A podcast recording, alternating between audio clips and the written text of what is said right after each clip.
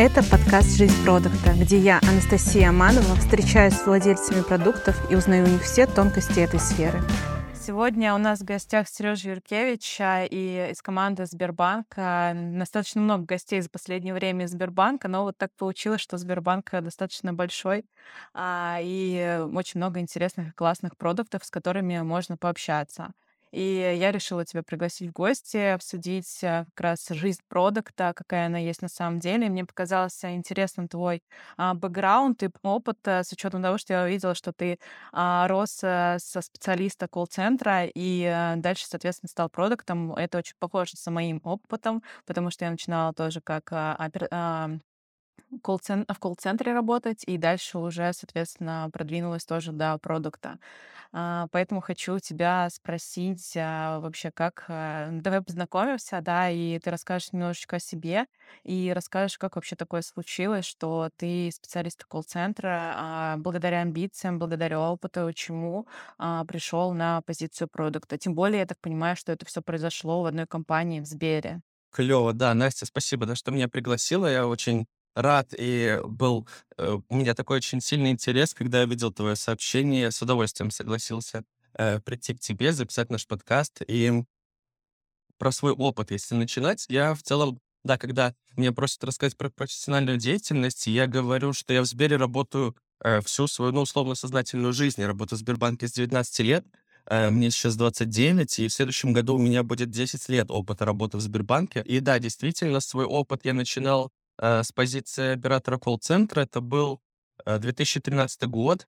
М, Я попал в Сбер, была в Беларуси, есть такая выставка, называется ТИБА, э, информационных технологий, и Сбер также э, представлял свои продукты, и там был э, коуч, который набирал операторов колл-центра, дал мне свою визитку, мы с ним созвонились, я прошел обучение, сдал там все вступительные экзамены, э, и меня взяли на работу в Сбербанк. Э, И, конечно, был такой интересный кейс, когда, кажется, первые, после первого полугода работы э, в Сбербанке я уже поднакопил какую-то сумму денег, хотел с друзьями съездить на море, э, нам было тогда, наверное, по 20 лет, и меня не хотели отпускать, потому что много операторов э, ушло, и я поставил ультиматум э, своему тимлиду, говорю, что если ты меня не отпустишь, то я уволюсь. И я его пошантажировал, он такой договорился с руководством, там кого-то чуть пораньше вывели. В итоге меня отпустили в отпуск, и э, так моя карьера э, продолжается по сей день в Сбербанке, ну, в, в группе компаний. Раньше я работал в Беларуси, в Минске, это был э, дочерний банк, хотя там 100% уставного капитала. А, и потом в 2020 году я переехал в Москву. Э, Если рассказывать, что мне помогало двигаться внутри компании, то друзья надо мной смеются, что каждое мое повышение э, сопровождалось каким-то корпоративным мероприятием. То есть всегда была какая-то такая неформальная атмосфера, в Ты которой напивался? скорее напивался мой руководитель, а я к нему э, приходил и рассказывал, что бы мне хотелось. То есть была история, когда я, в принципе, по образованию я инженер по информационным технологиям.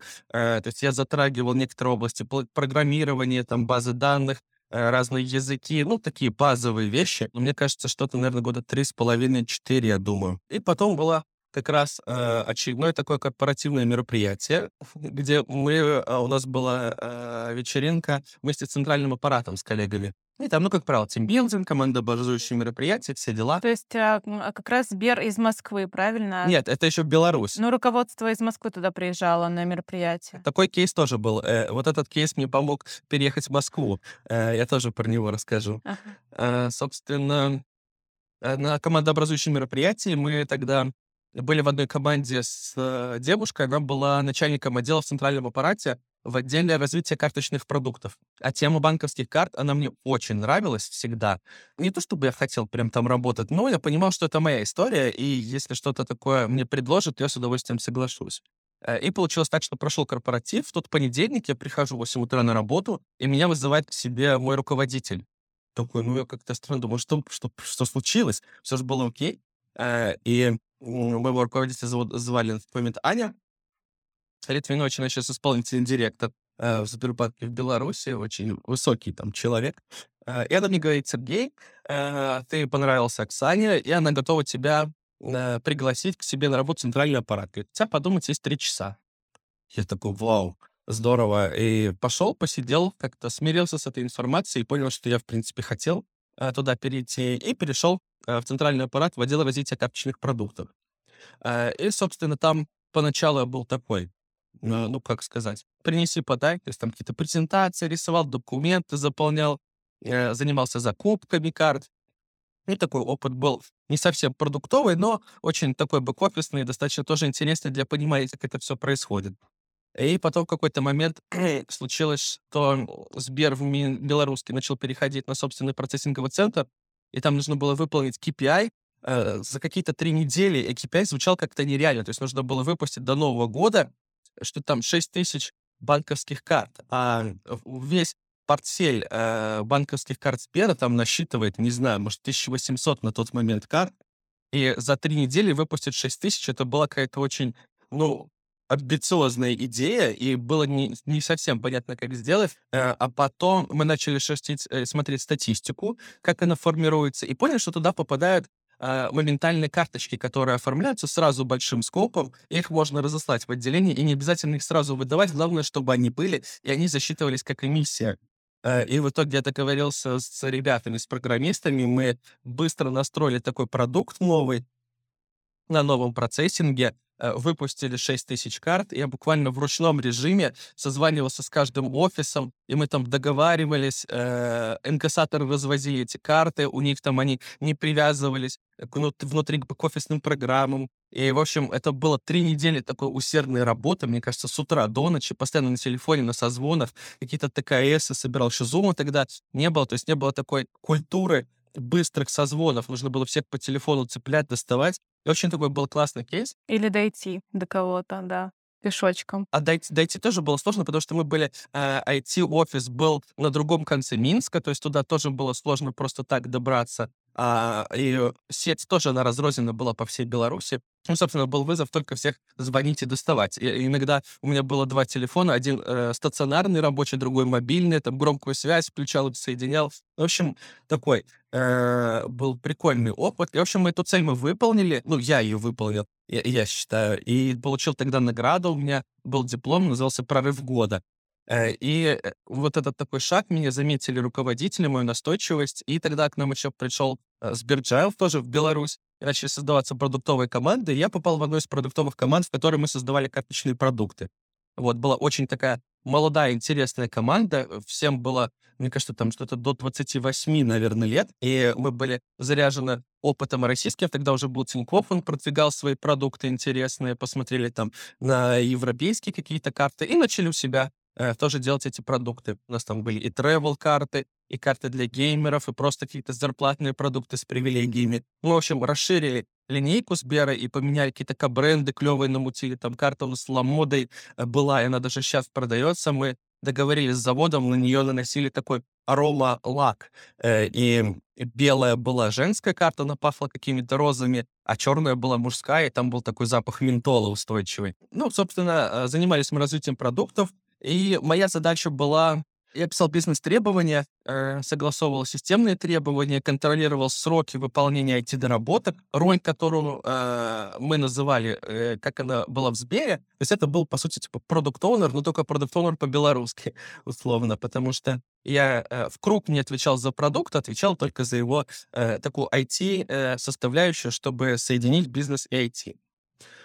Вот. Э, и приближаешь кейсы с руководством. Был 2018 год, я помню, был как раз мой день рождения, и где-то в июле планировался приезд Германа Оскаровича Грефа в Беларусь. Он встречался с президентом э, Беларуси и хотел там Читаминску подарить фонтан. Его в итоге, да, правда, построили. Очень классный фонтан, музыкально красивый. И планировалась встреча. 25 э, лучших молодых сотрудников должны были встретиться с Германом Оскаровичем на обеде, там пообщаться, позадавать вопросы. А, и пяти из них э, дарили сертификаты на обучение в корпоративном университете Сбербанка. Э, в, Мос- в Подмосковье, в Аносино есть в Сбере программа мини-MBA. Она для начинающих руководителей, для продуктов. Там, в принципе, изучается, ну, э, по сути, э, клиентский опыт, э, как проект, улучшить текущий сервис. То есть задача этой программы, ну, научиться там проектному менеджменту, э, проводить исследования и всякие такие штуки. Вот, а в Беларуси мы тогда этим не занимались, очень было круто, и меня руководители туда направили. Это как раз был мой день рождения, у меня день рождения 13 июня, э, и ко мне приходит э, мой руководитель департамента, говорит, Сергей, вот мы тебе хотим там подарок такой сделать, приглашаем тебя на обед с Германом Оскаровичем, э, и, ну, там было пять кандидатов, которых это брали, я был не в числе этих кандидатов, которым давалась возможность поступить в корпоративный университет. Эм, Говорит, ну, все равно это круто там Но пообщаться. ты попал в 25, э, а, в количество участников, там, 25 человек, да, и которые попали на обед. Да, да, все правда. Э, И, в общем-то, мы готовились, э, готовили вопросы, там все дела. И случилось так, что Герман Оскарович не приехал. Может, задержался с президентом, ну, что-то у него получилось. Он не приехал. И не то чтобы мы расстроились, но как бы, ну так, мы сильно готовились к этой встрече. Была такая ну, надежда вообще увидеть президента Сбербанка. То есть это, ну, такое событие достаточно сильное для каждого сотрудника Сбера. Э, И в итоге... Забегая вперед, а, увидел ли ты а, лично Грефа в итоге за 10 лет работы? А, на самом деле нет, нет. Но еще все впереди. Пока, пока нет, да. Э, И, в общем, как мне потом рассказали, Герман Оскарович распорядился, поскольку он не приехал, но сказал, чтобы каждому участнику, кто попал на этот обед, дали возможность поступить в корпоративный университет. И по факту все, всем 25 людям были выделены квоты э, для обучения в корпоративном университете. Нужно было пройти подготовительные экзамены, там было три экзамена, э, и, собственно, так происходила процедура зачисления на поток, и я успешно сдал эти экзамены, и, наверное, первый модуль у меня был э, зимой, где-то в январе, мне кажется, э, 2019 года. Там все три очных модуля, на неделю заезжаешь в универ, там учишься просто от, отвлечение от работы полное, полное погружение в учебу, учеба с 9 до 9, очень такой достаточно плотный трек, очень интересный. Э, И, собственно, я поехал туда. Там у меня была команда из пяти человек, э, двое э, были центральный аппарат Москва, э, и двое парней было из регионов. Один из, по-моему, Нижнего Новгорода, второй, кажется, из Воронежа, что ли. И общаясь с этими ребятами, я понял, что я, ну, я тоже работаю в центральном аппарате, но в Минске, и понимаю, что то, что они делают, то, что они знают, как они говорят, как они рассказывают про рабочие процессы, я делаю примерно то же самое, но я понимаю, что у них все гораздо э, круче в плане ну, исследований, клиентского опыта работы и даже по финансам. То есть я смотрю, ребята все с последними айфонами, в брендовых шмотках. И, и я понимаю, что я тоже хочу э, себе такой же уровень жизни примерный. И начал как-то думать над тем, чтобы мне нужно как-то перебраться в Москву. И примерно после второго модуля э, я начал, ну, так, смотреть э, и мо- мониторить работу в Сбербанке. Я вообще, в принципе, не рассматривал другое место работы. Мне хотелось именно переехать в Сбер в Москву. Это был еще такой кейс в Беларуси контрактная система работы. э, И у меня был контракт на три года. То есть а контракт расторгается только по обоюдному соглашению сторон. То есть это свое, своеобразное такое крепостное право э, у работодателей, потому что хороших сотрудников Не отпустят, так не уедешь. да, не Мгм. отпустят, не видишь, не так, как в России. Написал заявление, две недели, до свидания. Никто тебя не удержит. Там немножко не так все.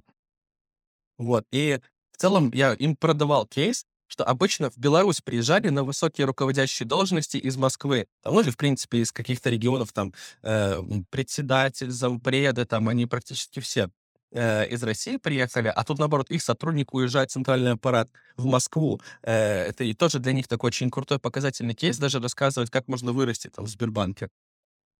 И получилось так, что в один из дней я шел домой, а, и на Фейсбуке увидел э, репост э, от своей коллеги, с которой мы учились, э, кластер лида из Сбера, он себе искал в команду продукта на, на проект самозанятых. Может быть, ты слышала там, когда э, работал в Да-да-да. Сбере? Вот. И я ему написал, типа, чувак, привет, э, я там такой-то, такой-то, вот работаю в Сбере, развиваю карточные продукты. Мне было бы интересно присоединиться к твоей команде. Он попросил меня сбросить резюме, сбросил резюме. Ну, как обычно это бывает в Сбере. То есть прошло там пару дней, ни ответа, ни привета. Я ему еще раз пишу. Он такой, что-то не ответил. Я ему еще раз написал. Он такой, вот, типа, э, Серега, привет. Извини, там замотался, мы продукта нашли, говорит, но у нас есть позиция delivery лида. Я такой, типа, а кто это такой? Ну, это, в общем, чувак на стыке бизнеса и IT, который помогает внедрять продукты, трекать смежников, э, и отвечает в целом за процесс внедрения нового продукта. Я такой, ну, прикольно, наверное, мне это интересно. Он такой сбросил резюме продукта в команду, в котором, э, в которой требовался delivery, а, и это была осень 2019 года. И, в принципе, я прошел три собеседования. Все собеседования были онлайн, еще до ковида. Э, и мне сделали офер на позицию delivery. С оффером я пришел э, к своему руководителю в Беларуси. Я их заранее предупредил, что я хочу что-то искать и хочу уехать в Москву, но пока конкретики никакой не было. А, и такая, ну, у меня была открытая игра, я сразу дал понять, чтобы, ну, что мне хочется, в принципе, уехать. А, а потом, когда уже пришел офер, они поняли, что они его перебить не смогут по деньгам, э, и сказали, окей, хорошо, выполняй свой KPI э, годовой. В Беларуси мы тебя отпускаем. Я такой думаю, блин, ну а оставалось там до Нового года три месяца, наверное, думаю, будут они там ждать, не будут. Думаю, ну ладно, ну как бы нужно вести просто честную, открытую игру. Uh, еще в Беларуси и не верили, что меня приглашают на работу в Сбер. Я просил HR, они там за подписью Head HR Сбер отправляли на имя председателя подтверждающее письмо, что я там прошел собеседование, меня пригласили на такую-то позицию, что они меня готовы и будут ждать. Вот. В итоге эти ребята согласились меня подождать. Ну, как в итоге я понял, там был кадровый голос, и они вообще деливери искали, наверное, типа месяцев шесть, наверное, до меня. И тут как бы подождать уже три месяца особой бы роли не сыграло. А, и получилось, что 31 декабря я забираю трудовую свою в Беларуси, и с 13 января я переезжаю работать в Москву, в центральный аппарат. Какие эмоции? Помнишь свои эмоции на тот момент? Было ли страшно переехать э, в новую страну, новый город? Ну, это, то есть не только город, да, поменял, но а, и понятно, с одной стороны, такой карьерный рост, круто, там Москва, да, Россия, там столица, еду сразу работать. Но с другой стороны, были ли какие-то эмоции страха в тот момент э, нового, того, что не получится, а, того, что не справишься или будет большой загруз? Груз? А какие эмоции вообще были? Эмоции были очень смешанные, я бы сказал. Мне многие говорили, что я вообще э, сошел с ума. Я, условно, ехал в Москву, у меня был э, определенная сумма собрана кэшем, который я взял с собой, и знал, что мне на первое время, там, на первый месяц-два ее хватит. Я ехал, у меня не было э, арендного жилья, то есть я не знал, где я буду жить, но я понимал, что я приеду, у меня еще есть там, э, наверное, в запасе было типа дней пять, чтобы найти квартиру. Я заранее мониторил ЖЦА, смотрел там, переписывался, но все мне писали, приезжай, поговорим. И такой, ну, понятно. Э, у меня есть такая черта, когда я стараюсь не погружаться сильно в подробности. Вот когда я погружаюсь в подробности и я начинаю узнавать новые риски, какие-то новые проблемы, меня начинает немножко одолевать страх. И я думаю, как я буду с этим справляться. А когда у меня есть цель, или вот как у самурая есть путь. То есть мне нужно было подой- пройти просто этот путь и переехать жить в Москву. И я не понимал, с какими рисками я столкнусь в, ну, таком бытовом плане.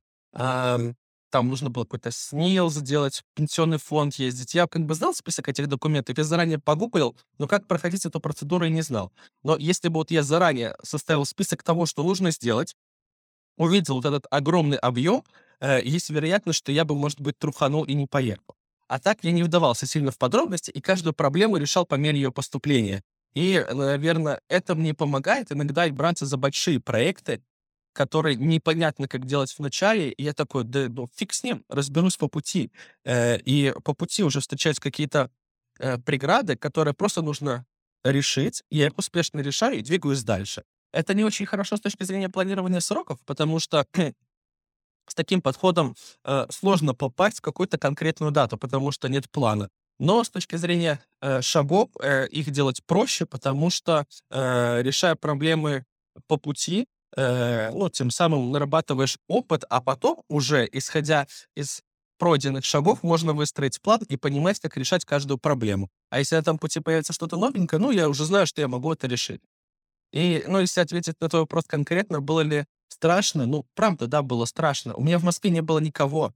Э, у меня есть друг, он живет в Калину, это 70 километров от Москвы. И я сюда ехал, в, эту, в этот город, а, ну, просто сам по себе. Но было у меня четкое ощущение, что я очень люблю Москву, а, и у нас это взаимно, что этот город меня примет, и у нас получится такая синергия, будет все клево, и так оно и получается. Здорово. Слушай, а если не секрет, на тот момент э, какая сумма денег была у тебя с собой, чтобы переехать э, а, в другую страну? Это просто, мне кажется, даже информация для тех, кто хочет переехать, да, и слышит нас, и задумывается о том, что начать э, куда-то а, двигаться, но думает, что у него недостаточно денег, а, не ту сумму накопил, там миллионов каких-то нету Ой, еще. да, вообще не миллионы были, помню, помню. Да, это был, получается, был январь э, 20 года, там курс, мне кажется, был что-то около 60, и у меня была где-то, по-моему, две с половиной тысячи долларов. Вот от двух с половиной до трех плюс-минус. То есть была такая сумма, которая мне позволила э, сразу снять квартиру и оплатить э, первый месяц, оплатить комиссию риэлтору и оплатить последний месяц. Э, и еще, ну, то есть я мог э, комфортно жить первый месяц и ждать свою первую зарплату э, на вот эти деньги. То есть мне их полностью хватило для того, чтобы э, арендовать жилье, обустроить свой быт, ну, купить каких-то вещей, потому что Обустроить, да. да, я, я ехал э, на своей машине, э, и прикольно, что в 2014 году я э, свою первую машину купил именно в Москве, пригнал ее в Беларусь, и тут же она меня привезла обратно, а потом я ее продал э, своему другу, сейчас на ней ездит его мама. Ну, Очень интересный, да, тоже кейс. А, да, спасибо, что поделился, да, и сумма это действительно, то есть не такая большая там сумма, да, для того, чтобы переехать в другую страну, даже зачастую, но сейчас, наверное, и правила игры, конечно, изменились, там другие деньги нужны, но все равно, я думаю, даже с такой же все равно суммой а, можно двигаться куда-то и попробовать а, просто снять какое-то на первое время жилье более простое, дальше продвигать себя, да, и дальше искать вот какие-то, искать себя, да, и развивать свой карьерный путь. А, и возвращаясь вообще к продукт-оунеру, я хотела бы а, тебя еще спросить о том, а, что ты считаешь главные, какие твои черты характера, скиллы помогли тебе а, дойти до уровня продукт-оунера. Ты, ты, скорее всего, делал анализ, да, вот что а, был обычным специалистом колл-центра, ни, ни связи там какие-то, ни мама-папа, да, ни какие-то деньги там решили, да, а ты сам. А, ты сам создал эти стечения обстоятельств, вот эти мероприятия, ты там оказался как-то. А, что именно вот а, в тебе, да, а, какие черты привели тебя туда, где ты сейчас есть? Я думаю, две мои главные черты — это э, харизма и эмпатия. Э, по каким-то непонятным для меня причинам. Но я сейчас с этим разбираюсь с психологом, и я разберусь точно. Э, но людям э, нравится со мной общаться. Они легко со мной вступают в контакт. Они мне доверяют. Э, люди хотят со мной дружить. Они мне доверяют и верят. И когда я вступаю в, как сказать, в диалог, то есть мы находим общий язык, и, может быть, даже я в каких-то моментах подстраиваюсь под собеседника, чтобы лучше его чувствовать. Э, и э, люди это чувствуют и хотят со мной продолжать эм, сотрудничать. И всегда получалось так, что у меня был доверительный контакт э, со всеми руководителями, со всеми заинтересованными стейкхолдерами, которые у меня были. То есть у меня всегда была такая какая-то, как сейчас модно говорить, вась-вась дружба, э, и в целом э, я мог решить и могу сейчас решить абсолютно любой вопрос, э, связанный э, ну, либо с моей профессией, либо бытовой э, вопрос, кого я могу так попросить, что человеку даже ну, трудно мне отказать. И я не учился этому. То есть это какой-то э, моя такая базовая комплектация, которая позволяет мне находить э, общий контакт э, и получать то, чего я хочу. Это что-то типа таланта? Ну, какая-то врожденная штука. Э, она вот сделала меня таким просто... Я не знаю, э, как это... э, в какой момент это приобрелось. Ну, просто если там говорить про меня и про мою жизнь. То есть у меня э, очень рано... Ну, не очень, но вообще рано умер отец, когда мне было 12 лет. Э, меня воспитывала мама. Но мама меня не так воспитывала под жестким контролем. Э, и потом, когда вырастают такие маленькие сынки, которые трясутся над своей мамой. А мама была как такой друг, который э, идет рядом и поддерживала меня, какие-то советы давала. Но в целом э, меня не сильно контролировала никогда. И, наверное, благодаря этому я учился какой-то самостоятельности и понимал, что все, что я делаю, э, это моя личная ответственность. Э, и все, что я говорю, э, все, что я делаю, э, за это несу ответственность только я. Э, и, вероятно, вот это качество о, ответственности, которое во мне, наверное, было принято воспитанием, оно так сложилось. И это замечают руководители и понимают, что если я что-то обещаю, то я выговорю, расшибусь об стену, но сделаю. Э, и поэтому, э, видимо, вот это качество позволяет мне дальше двигаться по карьерной лестнице. А, ну, я поняла, что твои качества там такие, как эмпатия, да, возможность договориться с людьми, оно тебе очень сильно там помогало и помогает до сих пор, и в целом это такое очень важное качество для продукт-оунера. А, переходя вообще к работе продукт-оунера, я, наверное, хочу у тебя, знаешь, узнать про некоторые Этапы, а, твои любимые этапы. Может быть, ты выделяешь один из а, любимых этапов в продукт-оунерстве, когда производится продукт, а, тебе вот ты горишь желанием постоянно, да, а, это делать, мог бы делать вот там постоянно, или все этапы хороши, ты у всех там а, а, как рыба в воде все очень хорошо разбираешься. Может быть, есть какой-то любимый, вот, я не знаю, там, может быть, это исследование, а, CGM, там, что вот э, тебе нравится, да, или после, когда аналитику смотреть, э, больше там общение с командой, какие ты выделяешь, ну, более какие-то свои любимчики, этапы? Э, здорово, очень интересный вопрос. Я даже как-то никогда об этом не задумывался, какой мой любимый этап. Э, но А вот просто посмотри, да, на то, что чему ты уделяешь больше времени и скрупулезности тому, что где ты горишь больше и готов этим заниматься долго, по- пока к тебе не придут и не скажут, там, например, все, рабочий день закончен, можешь и не делать. наверное, во мне э, говорит такое, мое техническое образование, и говорит мой внутренний технарь, я очень люблю решать баги, когда э, что-то идет не так. И я обожаю разбирать кейсы, когда возникла какая-то ошибка. Э, и один из последних примеров, э, мы буквально на этой неделе начали тиражировать э, релиз с новой доработкой по моему продукту. Э, и мы столкнулись на тест, э, на, на, как сказать, на блоке с лояльными клиентами, мы этой проблемы не увидели, потому что у них определенный профиль клиентский. И когда мы начали тиражировать на клиентов, мы увидели фон ошибок. Там примерно 9% операций э, завершалось с ошибкой. И у меня сразу хоп, я сразу понимаю, что вот это мое, и я начну сейчас разбираться, потому что зачастую про... Э, мало людей, которые любят решать проблемы.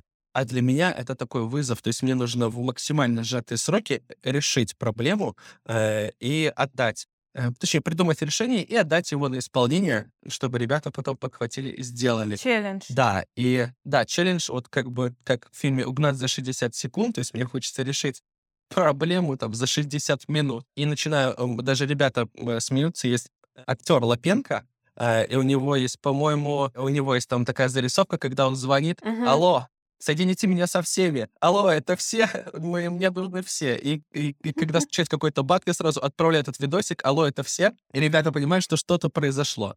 Э, И получился так вот в, в этом из кейсов. Мне, я провел свое мини-расследование, и получилось так, что смежная система э, выполнила доработку и подкрутила один нюанс э, на своей стороне. Они у себя оптимизировали процесс, но это требование с нами не согласовали, и наша фронтальная система передавала другие э, атрибуты в этом бизнес-сценарии, и поэтому случилась ошибка.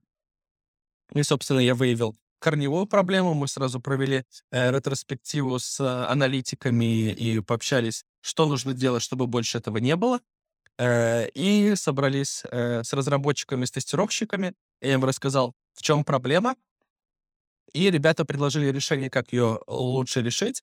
э, И уже запрограммировали решение. Вот мы его протестируем э, и выпустим в пром, чтобы э, продолжить тираж.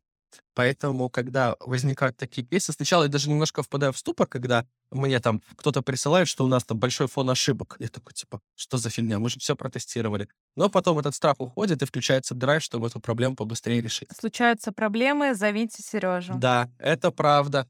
Да, Сережа, у нас... ну, Я прослыл такой славой, мне даже как-то показалось, что я, наверное, могу быть хорошим антикризисным менеджером. Э, Был у нас проект, даже на котором мы совместно с тобой работали на активации карты, если ты помнишь. Мгм. Потом э, пришел, наверное, май 21 года, э, и в команду, мне кажется, даже, наверное, ты ушла, э, и пришел новый продукт, э, и нужно было, а он не понимал, проект был достаточно сложный, нужно было этот проект дотащить. Э, и, собственно, меня э, коллеги из э, зарплатного трайба попросили э, как продукта этот проект залидировать и дотащить в пром. И, собственно, тоже был очень интересный для меня челлендж, потому что не планировал этой задачей заниматься, но у меня в команде были уже выстроены хорошо процессы, э, что команда ну, какое-то время могла работать без моего участия. То есть они могли делать, а я просто смотрел, наблюдал и радовался, как там все происходит. И я подключился к команде из соседнего трайба, мы составили план, очень четко этому плану действовали э, и вывели продукт в пром, э, наверное, через полтора месяца э, после моего подключения. Было очень здорово, когда были расставлены точки контроля, у нас были каждый день созвоны, то есть был такой очень жесткий микроменеджмент, э, и было такое э, сильное давление с моей стороны, и, конечно, мы немножко подвыгорели все, но учитывая, что мы делали проект до этого года полтора, э, и потом за эти полтора месяца его дотащили, дотестировали, внедрили в пром, то есть это была такая очень общая победа и вызов для меня, и я тогда за тот квартал получил высокие оценки в своей работе. Ну вот, э, что касается проблем, да, проблемы, наверное, и много проблем возникло после 24 февраля, и стоит об этом тоже так упомянуть и сказать. А, а, опять же, этап, с которым а, ты э, можешь разобраться, да, ты любишь проблемы, то были ли проблемы у вас в команде? Может быть, какой-то страх, недопонимание, да, того, что произойдет, э, там, не знаю, урезали финансирование на проекты, сменились приоритеты, что-то из этого коснулось твоих проектов, а, твоих продуктов в команде? Да, эта э, ситуация повлияла на меня самым прямым образом, э, потому что я развиваю в Сбере проект отказа от пластика. Э, то есть мы делаем, э, выпускаем карты, которым, которым не нужно выпускать пластик. И это, по сути, не просто цифровая карта, это любая карта Сбера. Клиенты ее выпускают в цифровом формате. Раньше добавлял там в Apple Pay, Google Pay. И пластик он мог заказать в момент, когда он ему понадобится, там, перед путешествием или перед поездкой. Он э, в приложении нажимал кнопку, и ему пластик привозили в офис или курьерская доставка. То есть это была та же карта, которая у него в телефоне, просто на пластиковом носителе. И, соответственно, события м, 24 февраля, э, когда ушли платежные системы, ушел Apple Pay, ушел Google Pay, э, и, соответственно, все, как бы, а, а как чем платить. Э, и мы за прошлый год на- наколотили достаточно хороший, уверенный портфель карт без пластика. И э, циф- цифру я не могу называть, ну, то есть там в объемах мы уже дошли практически от новых карт. Мы имитировали каждую четвертую карту новую в приложении, она была без пластика. И э, собрали портфель за год, а потом нужно было что-то делать и клиенту давать пластик. И здесь, конечно, был очень взрывной рост моего второго сервиса до заказ пластика. Э, там цифры были просто космические. В каких-то моментах э, сервис э, кратно вырастал в 500 раз. Очень клево, что мы у нас было, э, мы перезаложились по бизнес-требованиям изначально, и у нас были выделено дополнительное оборудование на работу сервиса, и вот эти пики, они никак не сказались на клиентском опыте, то есть сервера выдержали, все было окей. И получилось так, что мы сначала мы себя называем команда отказ от пластика, но в марте мы себя называли команда до заказ пластика, потому что клиенты просто через наш сервис начали выгребать пластик и брать его нужен, не нужен. Э, все себе в этой панике заказывали пластиковые карты. И в марте мы очень плотно работали. Мы работали все мартовские праздники. Нам нужно было э, сделать ограничение на этот заказ пластика, потому что еще народ не понимал, что карты в России, они не перестанут работать ни при каких обстоятельствах. Неважно, виза у тебя, MasterCard, не нужен тебе в России мир. Все будет отлично работать. И все начали заказывать мир, повально заказывать, заказывать, и поступила задача от руководства, чтобы мы ограничили до заказ. И благо у нас э, очень в команде клевые аналитики, мы изначально спроектировали все очень гибко, мы могли сразу в моменте э, отключать разные продукты и давать клиентам заказывать только те продукты, которые нам важны. Плюс э, мировой кризис чипов тоже сказывался. У банка заканчивались пластиковые карты. Это была проблема всех банков страны. И здесь нам нужно было так гибко управлять для того, чтобы не, не опустили наши, э, во-первых, склады с картами, и чтобы мы карту могли доставить действительно тому клиенту, который в ней нуждается. А тот клиент, которому э, карта, по сути, не нужна, а он это делает на панике, то есть мы ему должны доступно объяснить, почему ему пластик не нужен, что все будет окей. Вот, это был такой первый вызов, в целом мы его э, хорошо преодолели. Мы поменяли приоритеты в своей работе. Э, ну, хорошо, что у нас есть несколько проектов. То есть у нас до этого была активация карты до выдачи после вот того запуска. Я ее забрал себе в команду на сопровождение. Мы переключились туда, начали развивать дополнительные каналы, там, э, выходить в веб Сбербанк онлайн, когда наше сберовское приложение удалили из э, сторов. И в целом по работе все было окей. Но э, внешняя политическая ситуация тоже сказалась на команде. То есть в один момент из команды ушло три человека. Э, все переехали, кто-то в Эмираты, кто-то в Израиль. У него было гражданство парня, э, а девочка ушла в никуда, но с заделом, что нас даст какой-то там э, тест э, на то, чтобы подтвердить свою квалификацию как э, тестировщик, и тоже она собиралась там куда-то уехать. И получилось так, что Uh, ушло два тестера, ушел iOS-разраб. Ну, в принципе, у нас технология построена таким образом, что uh, iOS-разработчики нам не очень-то нужны, uh, по сути. То есть нам хватало и компетенции лида, которые мы закрывали. Потом был у меня аналитик в команде, э, его повысили до продукта, потому что в соседней команде продукт ушел в другую компанию. И delivery из моей команды тоже ушла на повышение в Озон. И я по факту в команде остался с э, три, э, двумя людьми, потому что третий э, тоже подвыгорел и захотел уйти в долгосрочный отпуск. И для меня был такой тоже челлендж. В моменте все э, э, знают меня на работе, как, ну, с каким запалом я работаю, как я делаю. И ну, некоторым сложно со мной работать, потому что я как бы я горю идеей, горю задачей, я хочу, чтобы сделать ее побыстрее, а кто-то под этот темп не успевает. И, о, на старте моей работы продуктом от меня э, так ушли два разработчика. Они просто устали от таких людей и хотели поработать с теми, кто работает помедленнее. И мы тогда как-то пересобрались, все было окей. А здесь в команде осталось э, я, э, разработчик и тестировщик. Я такой, что вообще происходит? И я такой, я сначала подумал, может быть, дело во мне. Э, хорошо, у нас, ну, мы, я, я работаю с психологом, и мы с ней пообщались, ну и поняли, что я, ну, как бы, я нормальные у меня требования, и в целом проблема не во мне, я не токсик. Дело Да, не я, я не токсик, я там не, не, не ору, не кричу. Ну, не- в общем, проблема не во мне. А, но была проблема в HR-процедурах Сбера, и было сложновато нам с поиском. И я решил заняться поиском самостоятельно. Э, я состою в комьюнити продуктов в, в Москве. Это на базе мы вроде как вступали в какую-то общую группу Product Stars, а потом мы как-то отделились, там парень взял на себя инициативу и создал комьюнити продуктов. И у нас каждый месяц проходят точные встречи, и на одной встрече я пришел, говорю, вот, ребята, там проблема есть, разбегается команда, где вы вообще ищете людей? Мне набросали каких-то групп про аналитиков, про разработчиков, про тестировщиков в Телеграм.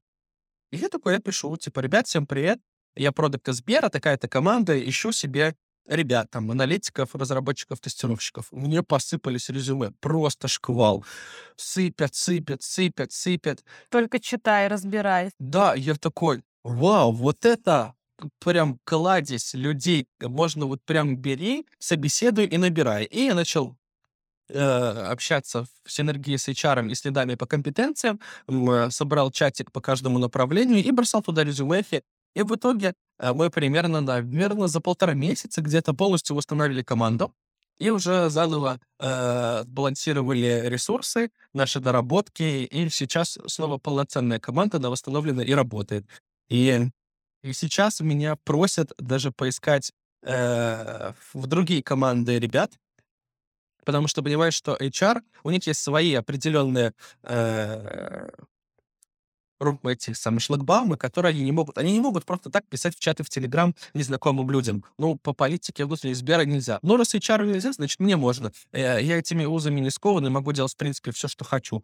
Э, на меня эти политики не распространяются, и поэтому я сейчас еще занимаюсь поиском людей в кластер. И если кому-то нужна помощь в найме, то я с удовольствием помогаю, собеседую и ищу ребят. То есть вот. ты еще сейчас метишь на такой а, следующий уровень HR-партнера. Ну да, можно, может быть так сказать. Я внутренний HR-партнер для кластера. кластера, и плюс у Сбера еще есть реферальная программа.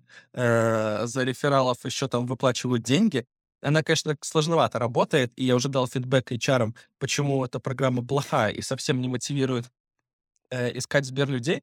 Вот, надеюсь, они э, прислушиваются и переделают немножко программу. Но Э, в целом можно найти кейсы, когда, э, пригласив человека в Сбер, он проходит испытательный срок и получить вознаграждение за его присоединение к команде. Да, это приятный бонус, а если ты еще, то есть, мотивируешься искать реально, да, и тебе дают какие-то бенефиты за это. Да. А, знаю еще, что ты также разместился на Edge и даешь консультации а, по продуктству. Как вообще успехи с этим? А, и много ли желающих, а, те, кто а, приходят, просят там помощи стать продуктом или сейчас а, таких немного запросов? Ну, не знаю, как у других, э, но конкретно у меня запросов э, не очень много. Ну, то есть примерно я провожу, наверное, одну-две консультации в месяц. Э, и очень для меня такой интересный опыт, но мне его достаточно сложно совмещать с моей основной профессией. То есть нужно подготовиться, изучить э, кейс там. Ну и плюс я выбрал такую специфику для себя. То есть я консультирую ребят, те, которые хотят работать в банке или хотят продвигаться в банке. Потому что э, я, как я вначале сказал, что я всю жизнь работаю в Сбере и не знаю, как работать в других компаниях. И не знаю, что там происходит, и сложно мне говорить. Поэтому я могу говорить только за Сбер, и поэтому э, помогаю ребятам, э, ну, как-то под, собрать, подраскрыть свой опыт, помогаю подготовить, э, получше составить резюме. Трудоустроиться в Сбер. В том числе э, с этим кейсом я тоже помогаю.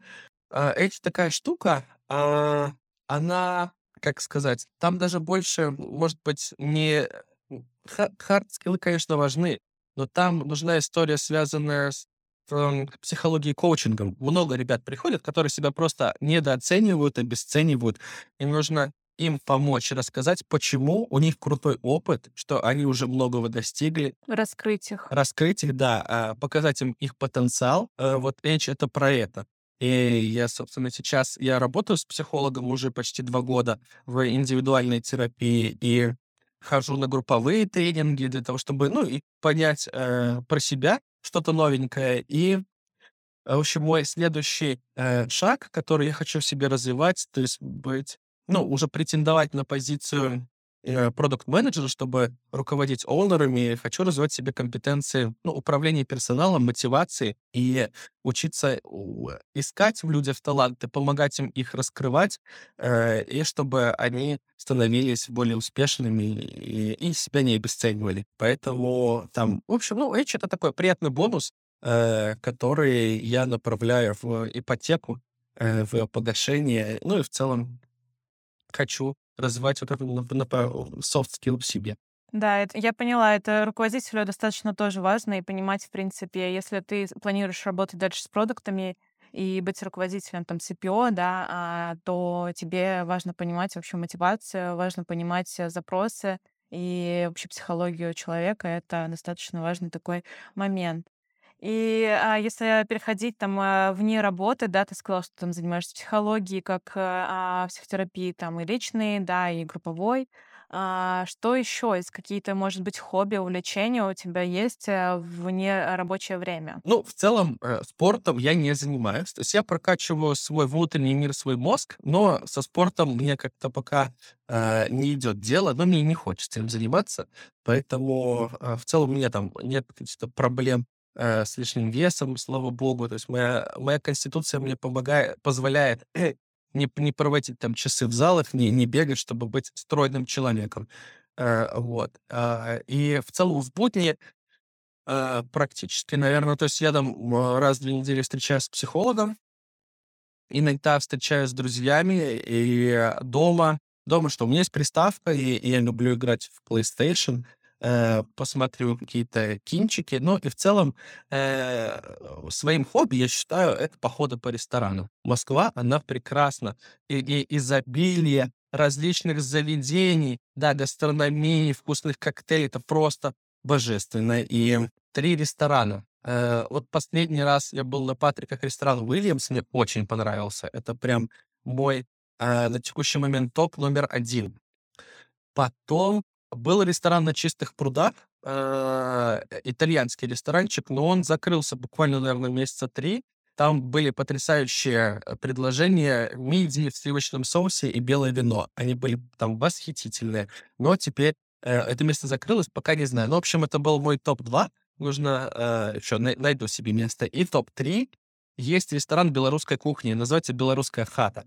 Там самые лучшие драники в Москве. Я во многих местах их попробовал, но там они максимально близки к тем белорусским драникам, которые готовят в Минске. Они супер очень вкусные. Это э, мой один из любимых ресторанов. Я люблю там проводить время с друзьями. Супер. Наши слушатели, думаю, отметят для себя какие-то места и тоже смогут э, посетить их. А еще у меня один вопрос, последний. Куда планируешь поехать в ближайший отпуск, да, и, соответственно, что это будет? Да, э, Страна, город или что? я когда переехал в Россию, э, я не осознавал вообще масштаба этой страны.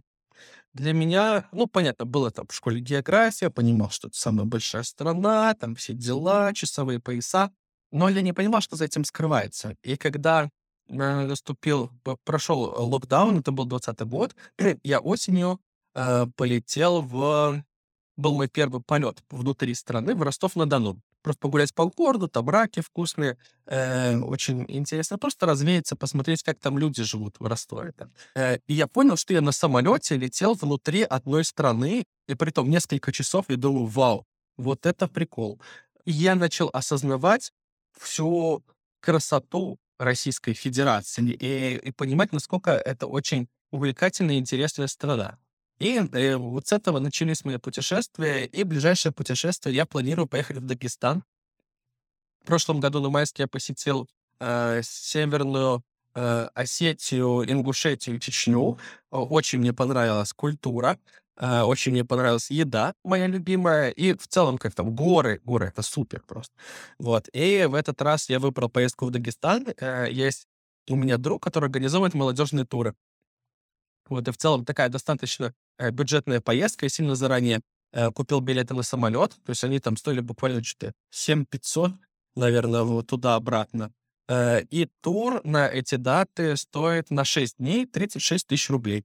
В это включено проживание и питание. Я думаю, дополнительно там нужно будет что-то, каких-то магнитиков только Очень купить. круто, бюджетно, да, Да, получается. С учетом того, что я вижу предложение в Сочи, а, читала от Aviasales, что на четверых э, 500 тысяч на три недели кошмар. это все стоит, а, то лучше в Дагестан Конечно, съездить да. И я думаю, что и получить намного больше эмоций и удовольствия. по впечатлениям это будет не хуже, а может быть даже и лучше. Сочи тоже такая неоднозначная история. Сейчас тоже самолет в Сочи летит 4 часа. И я как-то я в Сочи гонял в, нач- в начале лета, э, просто на выходные мы туда с подругой съездили э, и вернулись. И такая достаточно бюджетная поездка получилась. Мне кажется, на человека потратили за выходные что-то там типа 1018 рублей. Э, с учетом того, что мы прилетели в Сочи, мы там два дня жили, катались на каршеринге в горы, э, чилили на платном пляже, ели все, что хотели, э, и тусовались ночью. В общем, очень здоровская была поездка. Поэтому Россия, она предназначена для путешествий, это однозначно. Согласна, соглашусь с тобой. А, спасибо тебе большое за уделенное время, за этот подкаст. Было очень интересно. Я подытожу, что, а, я так понимаю, тебе все нравится, и ты продолжаешь, да- э, продолжишь дальше работать в Сбербанке, а, и свою карьеру. 10, 10 лет, я думаю, не, соответственно, не завершится твоя работа, и дальше будешь э, просто стремиться к каким-то новым вершинам. А, тем более, как э, ты уже подметил, да, что удалось даже приобрести э, ипотеку, я так понимаю, за те два года, которые ты работаешь в Сбере. А, в целом, а, что и по доходу тем, кто интересуется, да, Сбером, тоже могут рассмотреть, а, с учетом того, что за два года ты смог там тоже приобрести для себя жилье в новой для себя стране. Да, это правда. Сбер э, в этом плане крут тем, что с Нового года ввели программу для сотрудников, э, и скидка по ипотеке составляет 4% от рыночной ставки. То есть можно сейчас э, взять в Сбере ипотеку под очень хорошую ставку. Э, и у меня как раз, получается, рыночная ставка у меня была, ну, с учетом э, скидки первичной, которая была до этого 9,6, а потом у меня как раз сделка была 25 февраля. То есть у меня тоже был, был такой немножко страх, потому что 24-го все началось, у меня 25-го сделка. Отказаться или нет? Ну, даже не то, чтобы отка- отказаться, я не собирался отказываться, потому что все-таки направление, в котором я работаю, это такой кор банковский бизнес, это платежные карты, и, э, ну, платить люди будут всегда. И поэтому без работы я знал, что я точно не останусь. Э, ну, конечно, в этом направлении сложно с инвестированием, то есть мне не дают там э, крутые вилки для того, чтобы нанимать крутых специалистов, и приходится их растить. Но когда наступают кризисные моменты, что был ковид, что случилось сейчас, э, наш корабль очень устойчив, и наоборот, э, даже в, в эти моменты хороших специалистов внутри компании поддерживают и повышают. Вот, и поэтому я точно знал, что ипотеку я хочу брать и буду брать. Вопрос только, может быть, э, не поставит ли палки банк. Вдруг он решит там заморозить какие-то ипотечные программы. Плюс я иностранец, я еще так и не получил гражданство, то есть я живу э, как белорус. И, ну, есть нюансы все-таки жизни белоруса в России. Они какие-то незначительные, но иногда ставят препятствия. И поэтому да, 25-го подписал договор и на выходных переехал в свою квартиру, купил вторичку. У меня ставка 6,6. А, и там примерно платеж у меня что-то в районе там 55 тысяч. То есть это, ну, сопоставимо со стоимостью аренды. Да, а, я живу за МКАДом, то есть на юго-западе, это район Прокшин. Ну, на работу мне добираться час. А, в целом очень удобная ветка э, для передвижения. И я знаю, что я плачу, я сравниваю свою ипотеку как с арендным жильем. Только арендная э, я платил какому-то дяде, у которого эта квартира была его. А здесь я плачу банку, и с учетом того, что эта квартира в последующем стоит моей полностью. Спасибо тебе, Сереж, за, за а, этот диалог. Было очень интересно. А, даже не все, наверное, вопросы охватили, и можно будет продолжить уже в следующих выпусках, пообщаться на какие-то конкретные. А, мне было очень интересно. Спасибо тебе. Да, Настя, спасибо за приглашение. Я с удовольствием приду э, к тебе в подкаст еще раз. И правда, тем очень много для обсуждения. Мы, кажется, сейчас так по верхам э, прошлись. И вот здорово, я сейчас себя словил на мысли, что а, я состою в онлайн-психологическом клубе, и мы сейчас а, в этом э, месяце обсуждаем тему денег и тему направления. И, собственно, э, есть э, несколько суперсил, которые тебя характеризуют как специалиста.